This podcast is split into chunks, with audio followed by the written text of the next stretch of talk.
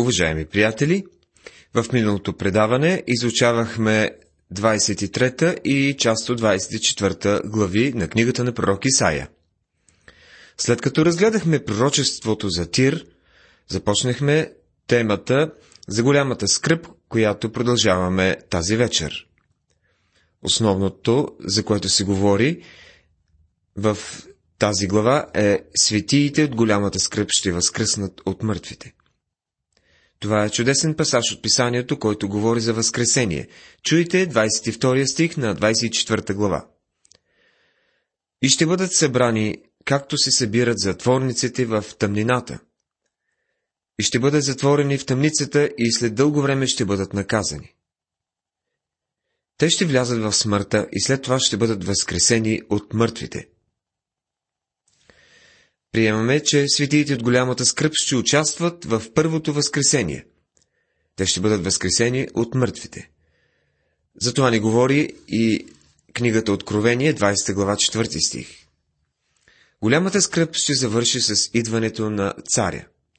Тогава луната ще се смути и слънцето ще се засрами, защото Господ на силите ще царува на Сионския хълм и в Ерусалим и пред старейшините си със слава. Глава 24 стих 23 Тогава луната ще се смути и слънцето ще се засрами. Интересен израз. Дори и природата ще откликне на царя, когато той дойде да управлява. Исус Христос е единственият, който може да сложи край на този период, познат като голямата скръп. И както казахме в миналото предаване, знаем, че една четвърт от населението ще бъде взето във време на осъждението и че по друго време една трета от населението ще умре. В 25, 26 и 27 глави от книгата на пророк Исаия се говори за идването на царството. След като Господ Исус дойде и сложи край на голямата скръп, ще установи царството.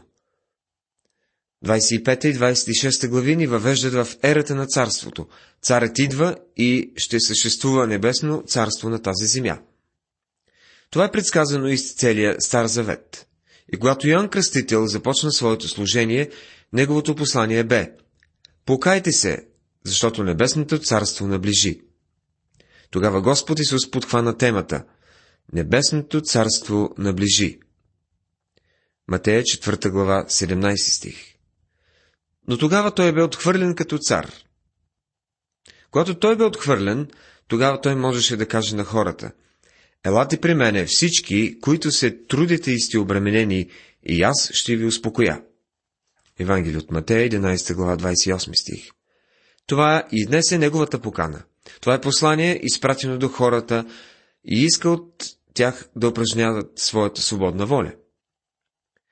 Независимо дали го знаете или не, Днес ти можеш да вземеш решение. Или го приемаш, или го отхвърляш. Няма неутрална позиция. Нашият Господ каза, който не е с мене, той е против мене. Евангелие от Матея, 12 глава, 30 стих. Тази чудесна 25 глава представлява една песен от три куплета.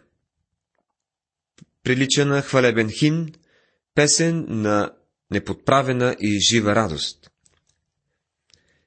Господи, Ти си мой Бог, ще те превъзнасям, ще пея хваление на името Ти, защото си извършил чуд, чудни дела, отдавнашните си намерения с вярност и истина.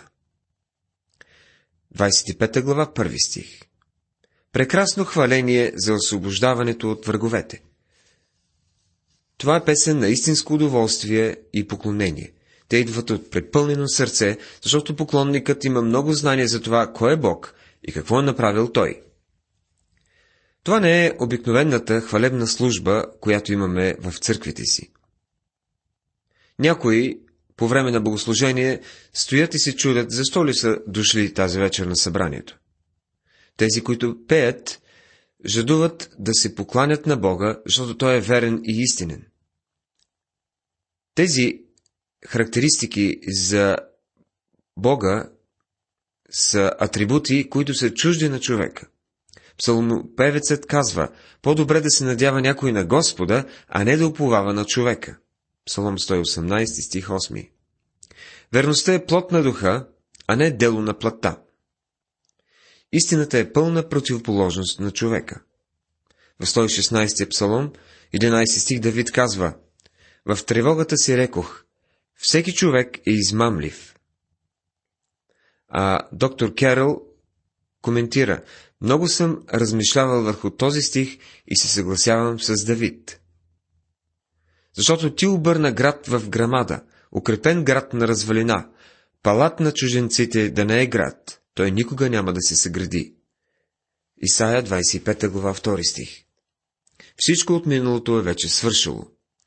Те са освободени от враговете си от миналото. Вече не се нуждаят от стена около града, която да ги пази. Затова силните люди ще те славят. Градът на страшните народи ще се бои от тебе. Глава 25 стих 3 Можем ли да кажем, че това е покаяние в световен мащаб? Дори приемаме, че е близо до истината, защото това е времето на хилядогодишното царство. Тогава човекът ще се стреми към Бога. Най-голямото обръщане към Бога е в бъдещето, когато нощта на греха и голямата скръп ще отминат. Плачът ще трае през нощта, но на сутринта ще дойде радост. И за това ни се говори тук. Ще има безгранична радост по време на хилядогодишното царство. Ще намалиш шума на чужденците, както пекат в сухо място, както пекат чрез сянката на облак, възклицанието на страшните ще отслабне. Глава 25, стих 5 Те си спомнят ужасното богохулство в последните дни, персонифицирано в човека, за когото е писано.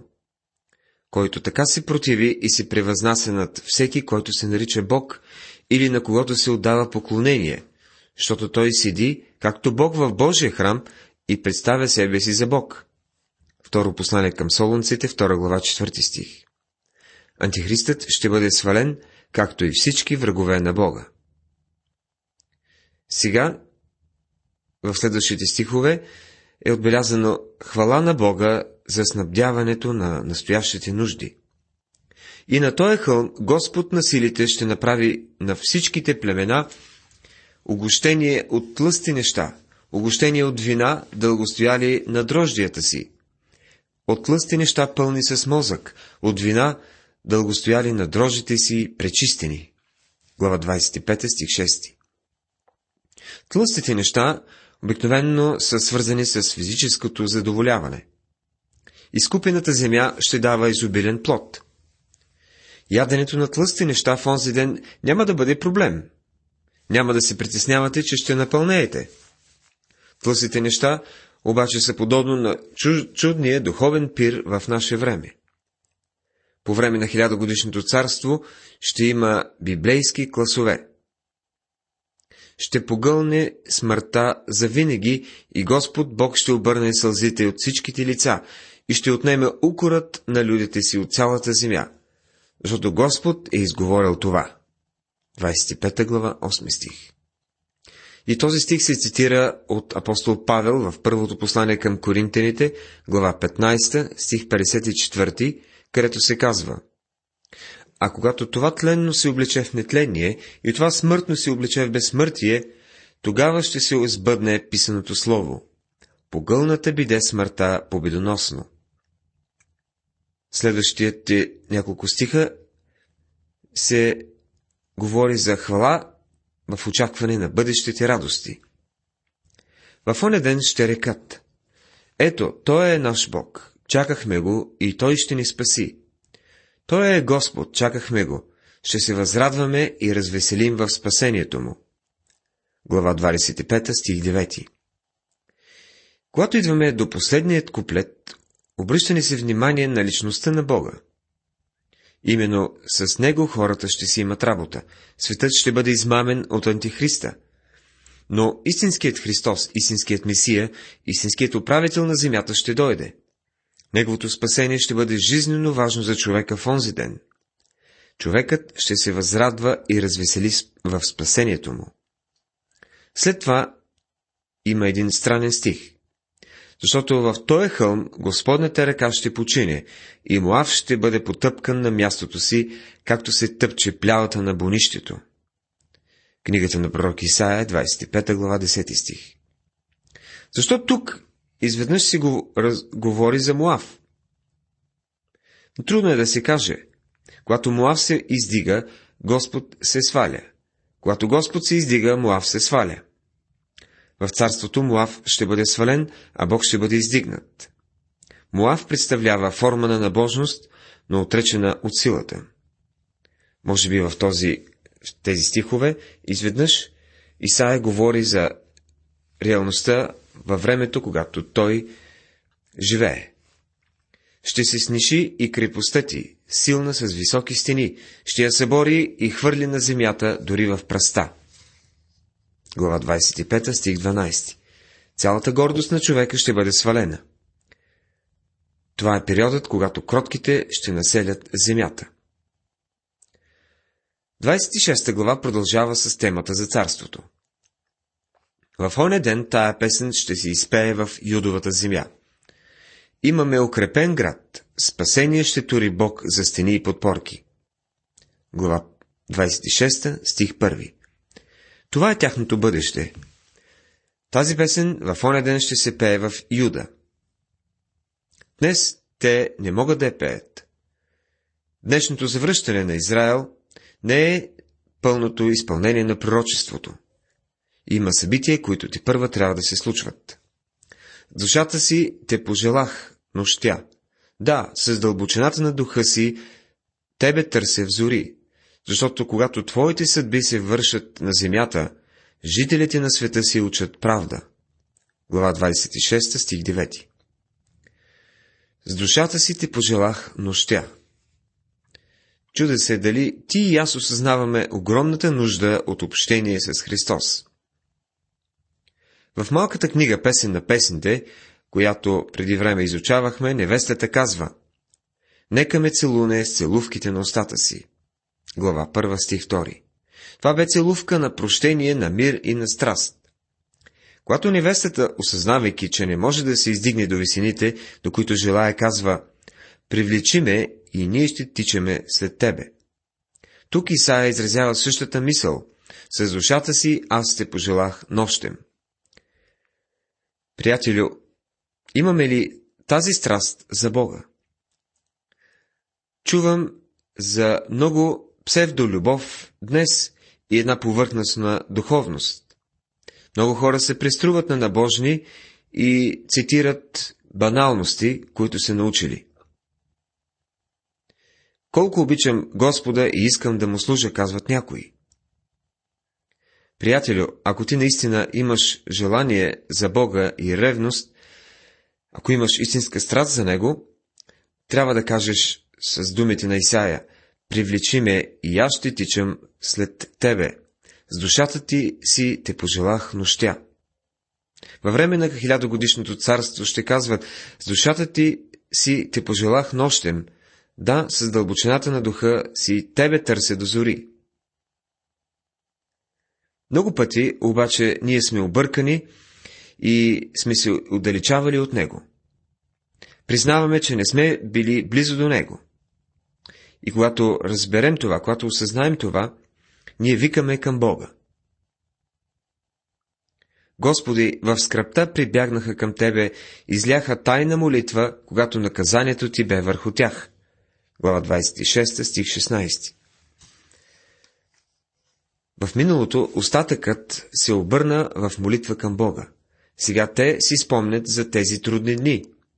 Както непразна жена, когато наближава да роди, е в мъка и вика в болките си, такива станахме и ние пред Тебе, Господи. 26 глава, 17 стих. Така във времето на голямата скръп, Израел ще бъде като жена, която ражда. Сега пророкът гледа назад към този период. Той го видя от другата страна на реката на времето. Станахме непразни, бяхме в мъка, но като че ли вятър родихме, никакво избавление не извършихме на земята, нито паднаха пред нас жителите на света. Глава 26, стих 18 Изразът като че ли вятър родихме, говори за страдание, което не е дало плодоносни резултати. Този период не е променил сърцето на нечестивите. Те продължават да хулят Бога на небесата. Днес страданието, което постига хората, подобно на родилни болки, или ще доведе до нещо полезно, или ще бъде просто като вятър. Много хора ще страдат напусто, защото не са разбрали, че всичко се действа за Божията слава. Помнете, че Исаия говори за идващото хилядогодишно царство и ние може да живеем в състояние подобно на това царство, ако отрано го потърсим. Твоите умрели ще оживеят, моите мъртви тела ще възкръснат. Събудете се и запейте радостно, вие, които обитавате пръста, защото русата ти е като русата по тревите, и земята ще предаде мъртвите. Глава 26, стих 19 В глава 27 се говори за песента на лозата. Ще разгледаме съвсем малко от нея.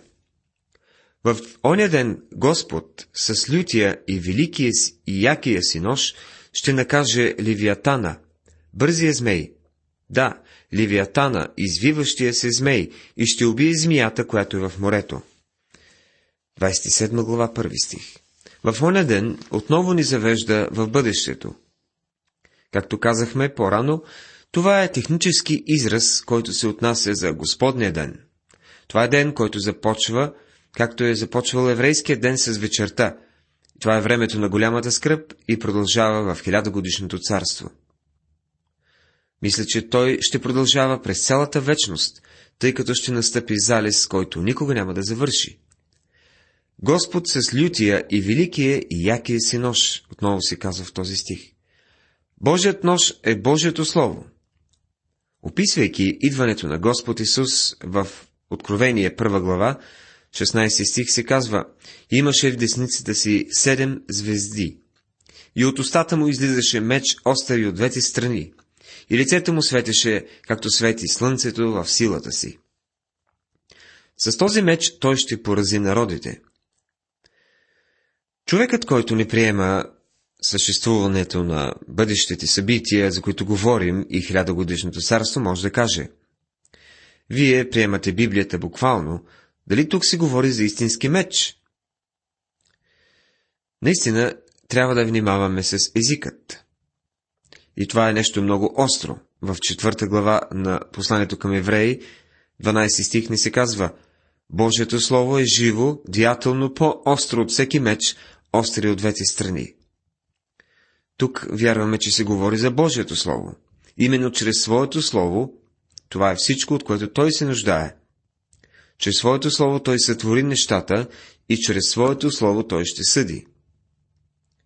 Кого ще съди Той? Ливиатана, бързия змей. Ливиатана, извиващият се змей. В оня ден, в началото на царството, Господ Исус ще доведе осъждение върху змията, Ливиатана, който е Сатана.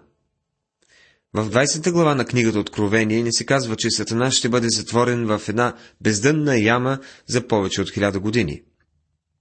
В 12 глава на същата книга, 9 стих, четем – и свален, свален биде големият змей, уная старовременна змия, която се нарича дявол и сатана, който мами цялата вселена. Свален биде на земята, свалени бидоха и ангелите му заедно с него. Дори Йов говори за него. Той си гордее с наредените си люспи. 41 глава, 15 стих. Неговите люспи са за защита и Сатана си мисли, че е неуязвим, че не може да бъде докоснат. Това е неговата гордост. Той не осъзнава дори днес, както аз разбирам, че ще бъде свален и съден. Той вероятно си мисли, че е над осъждението на Бога. Днес има много хора, които мислят, че осъждението няма да дойде. И те се смеят на тази идея. Това е мисленето на Сатана, и за съжаление на много хора. Велич предполага, че бързия змей представлява река Тигър и следователно народа на Асирия. А ние приемаме, че това е Сатана. Уважаеми приятели, Тази вечер разгледахме текстовете от книгата на пророк Исаия, 24, 25 и 26 глави. В тях ние видяхме разяснение за възкресението на светиите от голямата скръп. Говорихме и за чудесното хваление на Бога, за снабдяването на настоящите нужди, хваление за очакване на бъдещите радости, както и за царството в оня ден. Очаквайте ни в следващото предаване, когато ще продължиме с текстовете от 27 глава на книгата на пророк Исаия. Бог да ви благослови!